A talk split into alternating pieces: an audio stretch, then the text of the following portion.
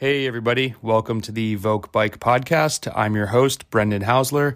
If you are new to the podcast, welcome.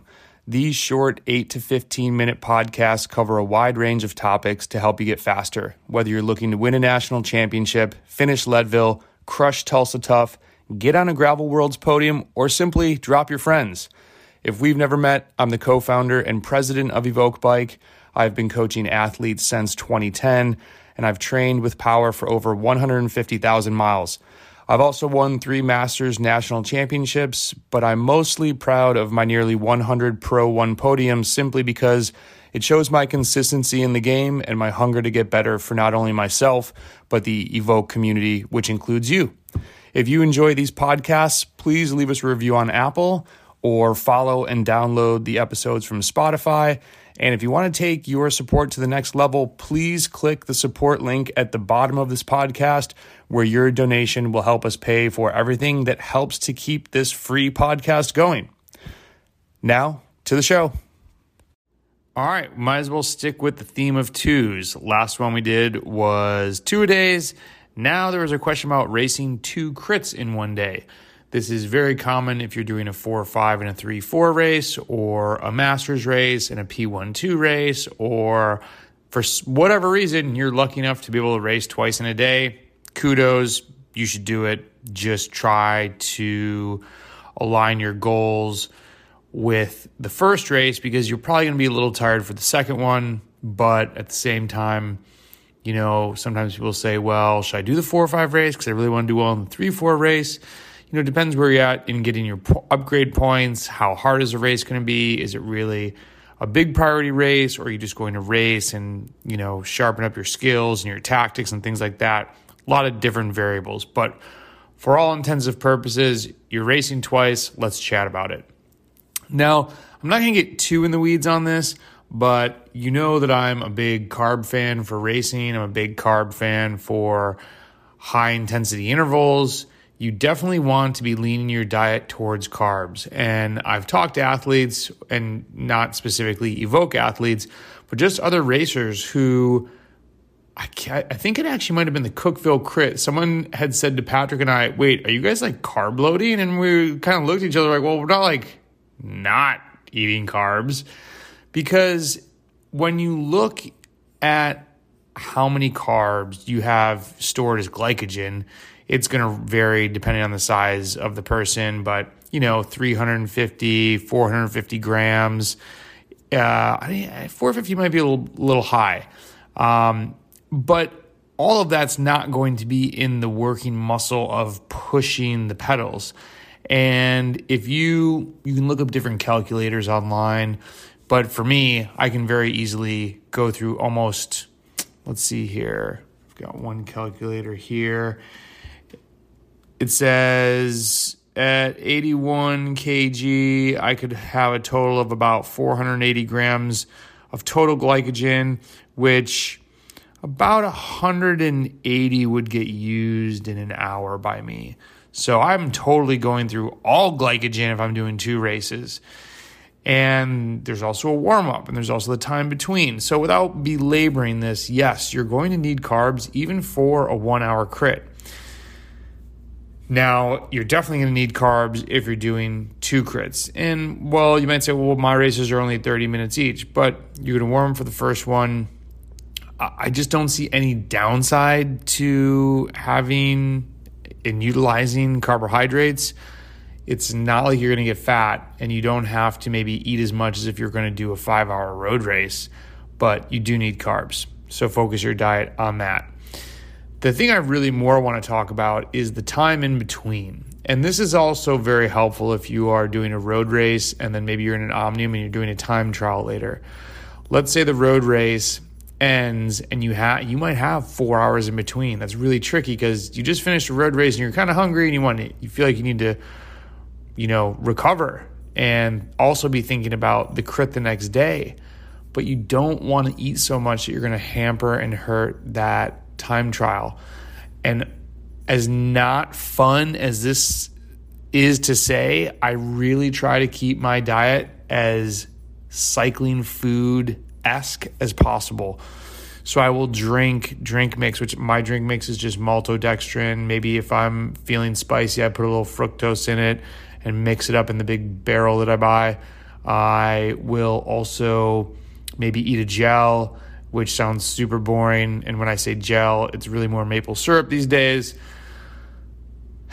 I if if you had a long enough period and you're like I need solid food for some for whatever reason, I would lean towards whatever bar or solid food you eat on the bike so that you're just used to digesting it.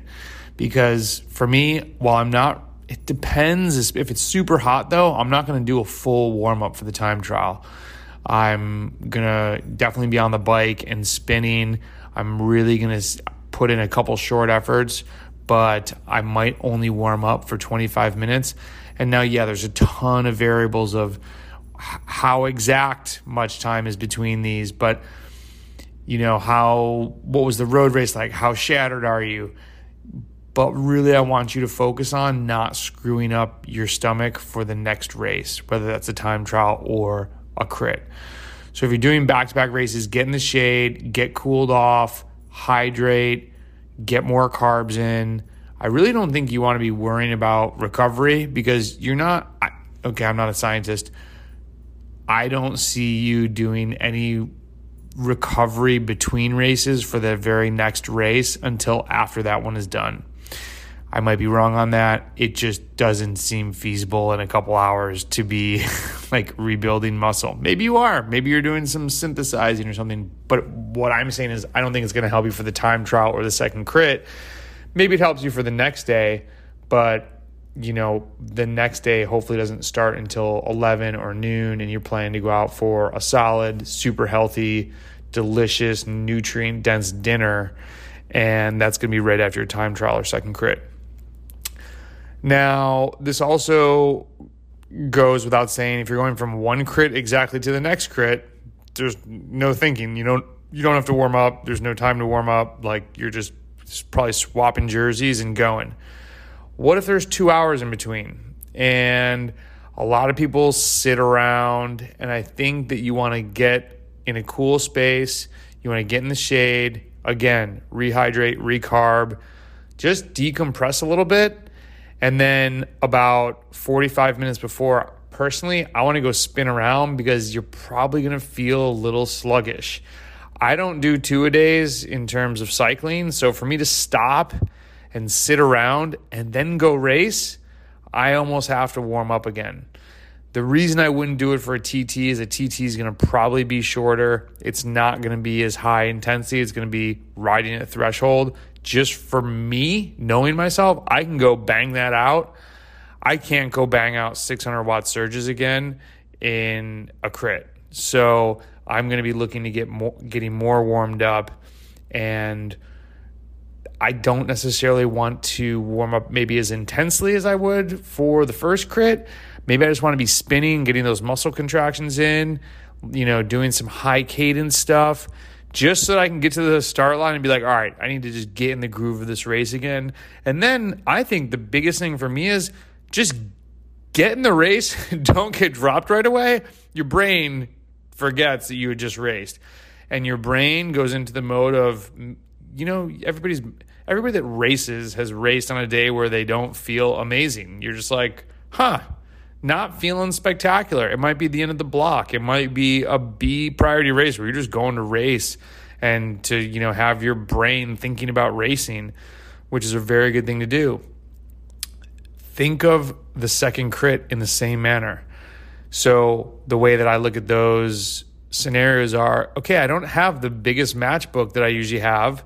So I need to be even more careful with when I fling these things off because maybe I only have, you know, five big matches. If I'm going to burn one early, that's stupid because, it, you know, the, the early ones are like huge risky rolls of the dice. You're thinking maybe I somehow get away in a small group and we're gone. And it happens sometimes, but I only use that match if I know I have my full book of matches. You know, if I'm not feeling good, I'm not going out there and crushing because nine times out of 10, some 80 people try to bridge to you and it, the group just stays all together. So think more strategically because you're not going to be physically on your A game. And then really it goes without saying, you'll well, maybe not. You might be superwoman, but you'll probably be pretty shot after this and you want to get recovered. So, I'm not really a shake person, but I'm definitely a whole foods person. I do eat meat. And so, I'm if I have not you know, brought, if I'm in the middle of nowhere, I've already pre planned, brought food with a cooler. And actually, damn it, I'm just realizing now my cooler for some of these early races in North Carolina, and I'm in Florida. That sucks. Um, simple things that you can travel with peanut butter and jelly or i try to stay away from meat because it doesn't really travel that well and sit in a hot car all day for like a road race I've done it. It's not, I don't recommend it unless you have a cooler. Um, but you could probably be going to a restaurant to get some meat if you want that for a good source of protein. Or my number one pit stop after most races is a grocery store because you can get a really good mix of fruit, you can get pre made foods, you can get, if you just won, you might get like a little bag, a little bag of chips or like chips and guac or like some just be like, yeah, good job. All that work paid off. Way to go. And if you got shattered and dropped, you might need a little pick me ups. You might be getting a little treat also. I mean, a little treat's not going to kill you, just don't have it every day. So we're digressing a little bit, just talking about random race stuff, but two a days, just think of race food and think of staying racy. I, there's, I mean, it, it goes without saying. So going and eating a burrito, even if you have three hours in between, I personally don't feel that's a good move because I've done that before. we were like, I don't even know what we were thinking. We went and got Mexican, then we had to go do a time trial. It was horrible. So don't do that and stick to the carbs and then recover after. This was probably longer than it had to be, but I just want to drill drill it home. Carbs. The end.